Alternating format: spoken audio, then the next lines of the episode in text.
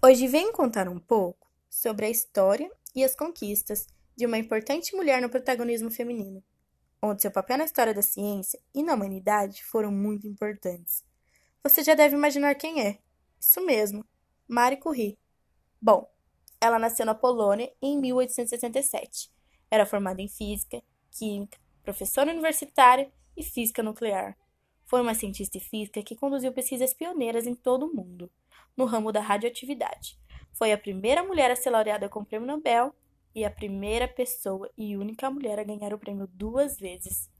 Durante a Primeira Guerra Mundial, fundou os primeiros centros militares no campo da radioatividade.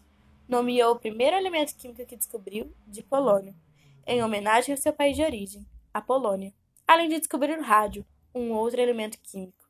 Marie Curie morreu aos 66 anos, em 1934, de leucemia, provocado pelos efeitos ainda desconhecidos da radiação, deixando duas filhas.